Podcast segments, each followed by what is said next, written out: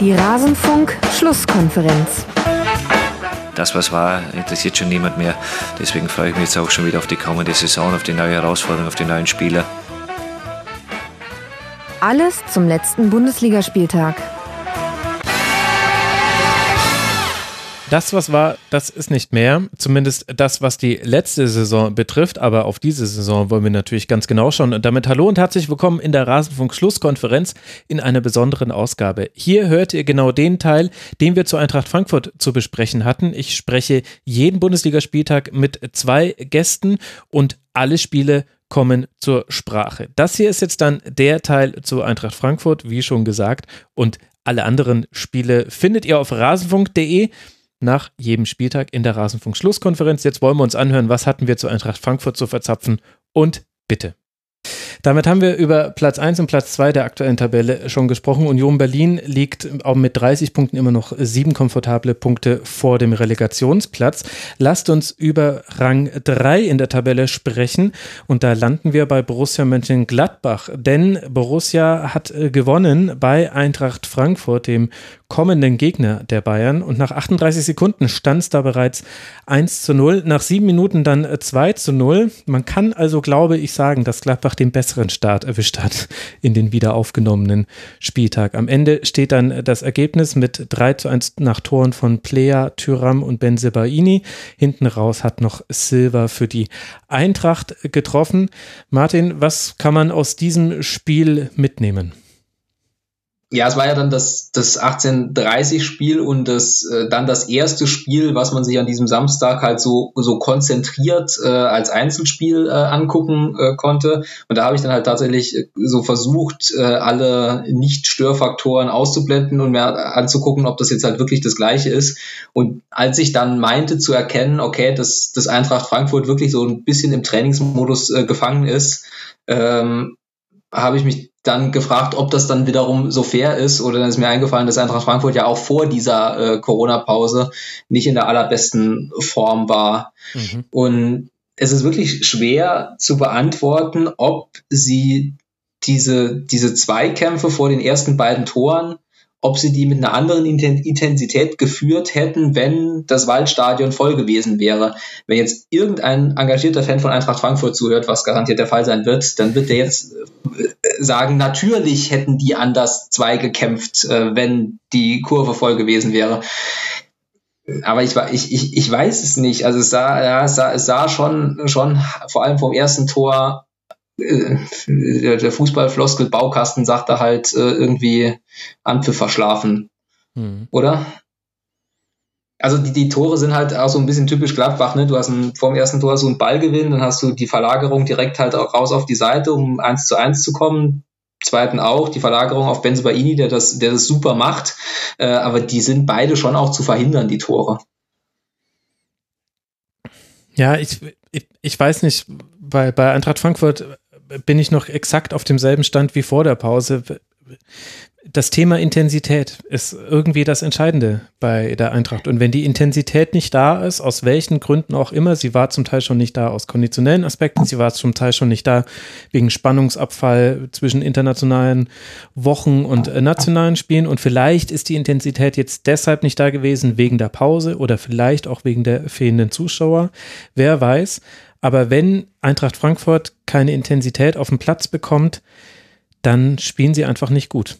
Dann werden sie zu leicht auseinandergenommen, weil ich auch glaube, das ist jetzt vielleicht, vielleicht bin ich da jetzt auch ein bisschen zu kritisch, weil es war nur ein Spiel und Borussia mit den Gladbach ist eine sehr gute gegnerische Mannschaft. Aber ich hatte schon häufiger das Gefühl, dass Eintracht Frankfurt immer nur dann gut ist, wenn es ähm, in einer Geschlossenheit auftritt, in der nicht auffällt, dass die Summe seiner Teile gar nicht auf allen Positionen so gut ist. Also so eine Zweikampfführung wie von Touré habe ich schon häufiger gesehen. Endika hat auch, der hat ganz tolle Momente in dem Spiel, der hat aber auch sehr schlimme Momente. Ein Kamada macht Dinge, die machen mich als neutralen Beobachter manchmal wütend, wo ich mich dann ja. über mich selbst, wo ja. ich mich über mich selbst wundere. Auch ein, auch ein Stefan Ilsanker hat war auch manchmal ein bisschen alleingelassen, aber meine Güte war manchmal das Zentrum offen. Und und ja. das ist, glaube ich, schon was, was auch über diesen Spieltag eigentlich hinausgeht bei der Eintracht. am Ende war es halt die nahtlose Fortsetzung dieses Spiels gegen, gegen ähm, Basel. Hm. Und man muss jetzt halt auch nicht irgendwie Gründe dafür suchen, sondern äh, allein die Feststellung reicht, dass Frankfurt wirklich ein Problem hat. Und offensichtlich dann vielleicht halt eben auch ein Problem hat, sich in dieser Situation dann halt noch mehr am Riemen zu reißen, beziehungsweise die Intensität wirklich auf Profiniveau 100 Prozent darzustellen. Und ich verstehe da ja, nicht da, alle Entscheidungen, die da getroffen werden, muss ich sagen. Entschuldigung, Martin. Also ich wollte äh, nur sagen, vielleicht äh, passt, äh, wenn wir schon beim Fußballfloskel-Baukasten sind, gerade äh, für dieses Spiel auch das äh, Tor zum psychologisch ungünstigen ja. Zeitpunkt äh, so, so gut wie, wie sonst äh, selten, wenn du halt die Corona-Pause retten ist äh, auf mehreren Ebenen der falsche Ausdruck. Aber wenn du äh, halt die Chance kriegst, irgendwie mal äh, in einen negativen Lauf quasi die, die Bremse reinzuhauen und dann versuchst dich in diesem negativen Lauf äh, unter äh, schwierigen Umständen, die für alle schwierig sind, äh, zu berappeln und dann stehst du auf dem Platz und dann kassierst du nach paar Sekunden so ein Tor, was ja wirklich so, so nicht fallen muss und äh, was ich eben glaube ich noch nicht gesagt habe, was man, also man muss das auch erstmal so machen, wie Player das macht, ne? Also der trifft halt wirklich auch genau den, den freien Slot, wo der Ball halt durch kann zwischen äh, Abwehrspieler, Trapp und, Post, äh, und Pfosten. Mhm. Ähm, und dann stehst du halt da bedroppelt auf dem Platz und denkst, ja gut, paar Sekunden haben wir es durchgehalten, äh, paar Sekunden haben wir es durchgehalten, jetzt liegen wir wieder hinten. Ja, das stimmt schon, klar. Also, und, und dafür ist man dann wenigstens nicht in sich zusammengefallen. Die Chancen dafür waren aber auch da. Also, Borussia Mönchengladbach hätte das auch noch deutlicher gestalten können. Nicht nur wegen der großen Hoffmann-Chance, die Martin Hinteregger da noch von der Linie kratzt, sondern da gab es ja noch den einen oder anderen Konter, der schon im Entstehen schlampig ausgespielt wurde und deswegen das gar nicht zum Konter kam. Und, und ich fand eben auch aufstellungstechnisch hatte ich da Fragen an also hätte ich gehabt an Hütter, wenn ich die hätte stellen können. Eben wie zum Beispiel Kamada auf dem Flügel und einen Chandler draußen zu lassen. Und dann hattest du halt einen Flügel, der ist in einem Tempo angelaufen, das war Kostic, und du hattest einen Flügel, der hat es nicht gemacht. Kann auch sein, dass es ein Plan war gegen den offensiver eingestellten Benzabaini. Ganz verstehen würde ich es nicht, aber will jetzt nicht so tun, als ob ich jetzt hier der perfekte Sofatrainer wäre. Aber das fand ich interessant. Und ich fand die Unterzahl, die man im Zentrum hatte, interessant. Obwohl ja Rode eigentlich immer ein ganz guter Spieler da drin ist, die Entscheidung zu treffen. Stelle ich mich jetzt in den Achterraum oder orientiere ich mich in den Sechserraum und helfe da.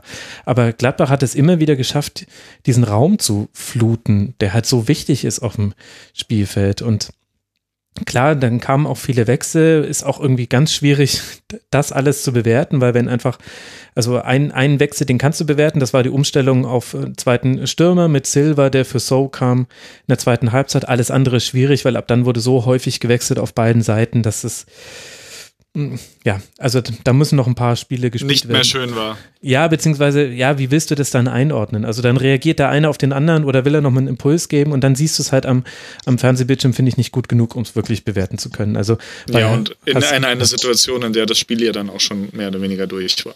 Also. Ja, das stimmt, das stimmt genau. Beim Stand von 3 zu 0 kamen die ganzen Wechsel. Aber ich fand schon, dass, dass dieses Spiel Fragen aufgeworfen hat. Und ich meine, rein tabellarisch ist es ja auch kritisch um Eintracht Frankfurt. Also das war, was bei Borussia Mönchengladbach gerade klappt, nämlich dass man sich oben äh, festsetzt und fünf Punkte Vorsprung aktuell, Stand heute, auf äh, Leverkusen hat. Genau dasselbe ist mit Eintracht Frankfurt, aber halt leider auf den Relegationsplatz. Ohne die unten reinreden zu wollen, hängen sie aber halt unten drin. Und das, die anderen Mannschaften spielen zwar auch fürchterlich, über die werden wir noch sprechen, oder einige davon spielen nicht so arg doll, aber das ist halt schon auch nicht die unkritischste aller Phasen, gerade bei der Eintracht. Jetzt eben dann auch. Ja, und auch zu wenig. Auch einfach zu wenig, unterm Strich. Also 28 Punkte nach 25 Spielen ist einfach schlecht für Eintracht Frankfurt. Punkt. Mhm. Ja, wobei bei Frankfurt, äh, als, als die Saison ja noch normal lief, äh, ja immer auch noch dieser Faktor Europa League äh, dazu kam, äh, wo sich äh, dieser Gesamtverein ja dazu äh, entschlossen hat, dass ihnen dieser Wettbewerb äh, sehr wichtig ist und dass sie da halt eine gewisse äh, Energie äh, reinstecken. Und ähm, natürlich fehlt dir die Kraft oder vielleicht die drei oder fünf Punkte, die du halt gewonnen hättest, wenn du halt nicht die Doppelbelastung äh, hättest, die fehlen dir jetzt natürlich. Das ist ja immer, immer die, ähm, die, die ultra schwierige Gratwanderung, wenn du halt äh, dich als äh, normale Mannschaft für den europäischen Wettbewerb äh, qualifizierst. Ähm, wie, wie viel Energie steckst du da rein oder kannst du das halt äh, verantworten, dass du dann halt riskierst in dieser äh, Bundesliga, wo es bekanntermaßen eng zugeht und wo auch noch andere finanziell gut ge äh, gestellte Mannschaften manchmal abgestiegen sind, ähm, ob du das halt so machen kannst. Und die Situation, wo jetzt halt die Europa League ausgesetzt ist, beziehungsweise mit diesem Geisterhinspiel, wo ich gar nicht mehr genau weiß, wie es ausgegangen ist. 0-3. 4-0? 0-3, ja. Genau, äh, fällt das natürlich doppelt zusammen, ohne dass jetzt irgendjemand was dafür könnte. Ne? Ja, klar. Und im anderen Pokal äh, spielst du auswärts bei den Bayern im DFB-Pokal. Ja, stimmt, ja. Da war was. Ja. Ja, aber ich glaube halt am Ende, am Ende muss halt Frankfurt jetzt schon sich auf die Liga konzentrieren, weil halt mit Europa League ist nicht mehr und Pokal sind jetzt auch irgendwie die, äh, die, die, die, die Orts nicht besonders auf Eintracht-Seite. Und du hast eben nur fünf Punkte jetzt nur noch und hast jetzt eine Woche mit, korrigier mich, Bayern, Freiburg, Wolfsburg. Mhm. Ähm, ja, also da kannst du auch dreimal verlieren. So. Und dann weiß ich nicht, ob es dann noch fünf Punkte sind wenn da neun Punkte zu vergeben sind. Also Frankfurt würde ich jetzt gerade mal so ein kleines Fragezeichen oder so ein kleines äh, rotes, Drei, rotes, äh, rotes Warnsymbol hin, hin, hinstellen, ja. Doch, ja. durchaus. Ich glaube, da wird niemand widersprechen. Während man bei Borussia Mönchengladbach eher ein grünes Ausrufezeichen ersetzen kann, die sind sehr gut aus dieser Pause rausgekommen. Klar, Spielverlauf hat da geholfen, aber ich fand auch, dass da ähm, viele Dinge zu sehen waren, die man schon kannte vom Borussia Mönchengladbach und zwar im Guten. Also das Aufbauspiel mit, äh, mit Strobel, der sich äh, fallen lässt äh, im Zweifel, wenn angelaufen wird, wurde aber jetzt gar nicht so viel in dem Spiel. Du hattest immer wieder Spieler in den Halbräumen, die anspielbar waren. Player, tolles Spiel gemacht. Hofmann, gutes Spiel gemacht. Tyram auch. Mbolo fast noch ein bisschen untergegangen und trotzdem kein schlechtes Spiel gemacht. Also insgesamt ein gutes, einfach Gesamtniveau, auf dem Gladbach in der Saison agiert finde ich. Ja, und wenn wir gerade wieder so herrlich normal über Fußball reden, möchte ich bei Borussia Mönchengladbach auch nochmal vor allem diese äh, Innenverteidigung aus Ginter und Elvedi, äh, ja. die kommt mir, glaube ich, ein bisschen zu schlecht weg in der Gesamtbetrachtung. Borussia Mönchengladbach, die ist, die ist super. Also äh, äh, da hat, da hat sich eine, eine Ruhe und Souveränität äh, etabliert, äh, kombiniert mit dem, äh, glaube ich, dann doch halt recht klaren Spielsystem. Ähm, was dann dazu führt, dass man halt auch Spiele, wo man sich dann halt einen gewissen Vorteil erarbeitet, halt auch einfach nicht mehr wegschenkt. Mhm. Ja, das stimmt. Und vor allem Ginter hat so eine Selbstverständlichkeit inzwischen im Aufbauspiel bekommen, auch mal übers Zentrum zu öffnen. Also der normale Pass ist ja immer für den Innenverteidiger in der Viererkette raus auf den Außenverteidiger. Dann spielt er auch oft auf Leiner. Aber Gladbach weiß eigentlich immer relativ gut, was zu machen ist, wenn man angelaufen wird. Und das ist häufig passiert. Also Kostic ist Leiner häufig angelaufen. Leiner musste dann quasi drehen, zurückspielen auf Ginter. Und Ginter hat dann aber nicht den Querpass zu Elvedi gespielt oder den Rückpass zu Sommer, sondern relativ häufig häufig, hat er Neuhaus gefunden und, und, und der konnte dann direkt aufdrehen und dann war Leiner nämlich schon wieder im Rücken von Kostic. Das hat der nicht immer mitbekommen. Und das, da, da hatten sie auch zwei, dreimal ein bisschen Glück. Meine Güte. Aber das ist auch nochmal so eine Weiterentwicklung. Das habe ich früher bei Matthias Ginter nicht gesehen. Diese Selbstverständlichkeit in den Pässen ins Zentrum rein, die halt einfach immer heikel sind für einen Innenverteidiger. Ja, als Reporter, der äh, Matthias Gitter unter anderem beim äh, Confederations Cup in Russland äh, begleitet hat, äh, kann ich das bestätigen, dass es da eine Weiterentwicklung im Spielaufbau gab. Der Confederations ah, Cup, oh mein Gott. Das war ah, her äh, äh, ah, herrlich, wir reden wieder über den Spielaufbau von Matthias Ginter. Das ist die sogenannte Normalität, liebe Rasenfunkhörer. ja, ist es, aber ein bisschen fühlt sich doch auch an wie, wie nach Hause kommen, oder? Oh. Gehen wir kurz ein Thema. Er, er hat nicht Fahrradfahren. es ist wie ein warmer Mantel, das Ausbauspiel von Matthias Ginter für mich. Ein Gintermantel. So, jetzt. Ja, sehr gut. Hier. Sehr gut, sehr ah, gut. Da macht er ihn. So, Bogner versenkt. Ja, ich wollte auch schon fragen, ob du Matthias Ginter auch zum Ginterview hattest dann beim Confederations Cup. Gut. Jetzt wird's klamaukig. Lass uns weitermachen. Machen wir Ginterpause ja, und kommen zum nächsten das ist, Spiel. Das ist im, das ist im internationalen Fußball nicht so einfach. Es wird tatsächlich albern. Also für Gladbach geht es jetzt weiter zu Hause gegen Leverkusen, bevor man dann in Bremen bei Werder antritt und bei Eintracht Frankfurt haben wir ja schon jetzt mehrfach erwähnt, dass es jetzt dann gegen die Bayern geht. Lasst uns äh, zur Tabellenplatz Nummer 4 kommen, auf dem liegt Rasenballsport Leipzig, weil man zu Hause gegen den SC Freiburg nicht über ein 1 zu 1 hinaus und damit endet unser Teil zu Eintracht Frankfurt aus der dieswöchigen Rasenfunk-Schlusskonferenz. Wenn euch auch die anderen Spiele interessieren oder der Schwerpunkt, den wir reihum auf jeden Verein einmal legen in der Bundesliga-Saison, nein, sogar häufiger als einmal, dann könnt ihr gerne auf rasenfunk.de mal in die aktuellste Schlusskonferenz reinhören. Es gibt außerdem noch das zeitlose Tribünengespräch und immer wieder Kurzpässe im Rasenfunk findet also jeder etwas, der sich für Fußball interessiert und der Lust auf das Medium Podcast hat. Ich danke für eure Aufmerksamkeit, würde mich freuen, wenn ihr auch an anderer Stelle mal reinhört. Bis bald mal wieder hier im Rasenfunk. Macht's gut. Ciao.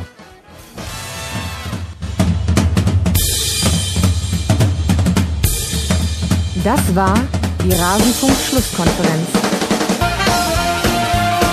Wir gehen nun zurück in die angeschlossenen Funkhäuser.